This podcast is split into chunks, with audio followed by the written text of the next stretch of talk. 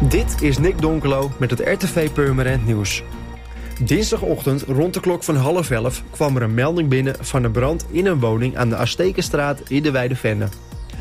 De brandweer rukte uit met meerdere voertuigen, waaronder een hoogwerker. Het bleek te gaan om een kleine brand in de spouwmuur van het huis.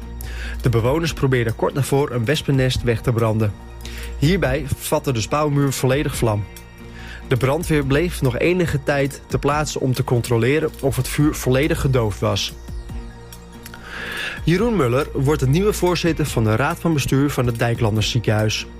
Hij start op 1 november en volgt Arno Timmermans op die half december met pensioen gaat. Muller is momenteel bestuursvoorzitter bij Arkin, een GGZ-aanbieder in Amsterdam. De voorzitter van de Raad van Commissarissen is verheugd met de benoeming en heeft alle vertrouwen dat Muller de kennis en ervaring in huis heeft om verder te gaan bouwen aan het Dijklanders ziekenhuis. Op dinsdagochtend liep er een opvallend stel door de stad. Met een vrolijke act herinneren zij bezoekers van de markt aan de anderhalve meter maatregel.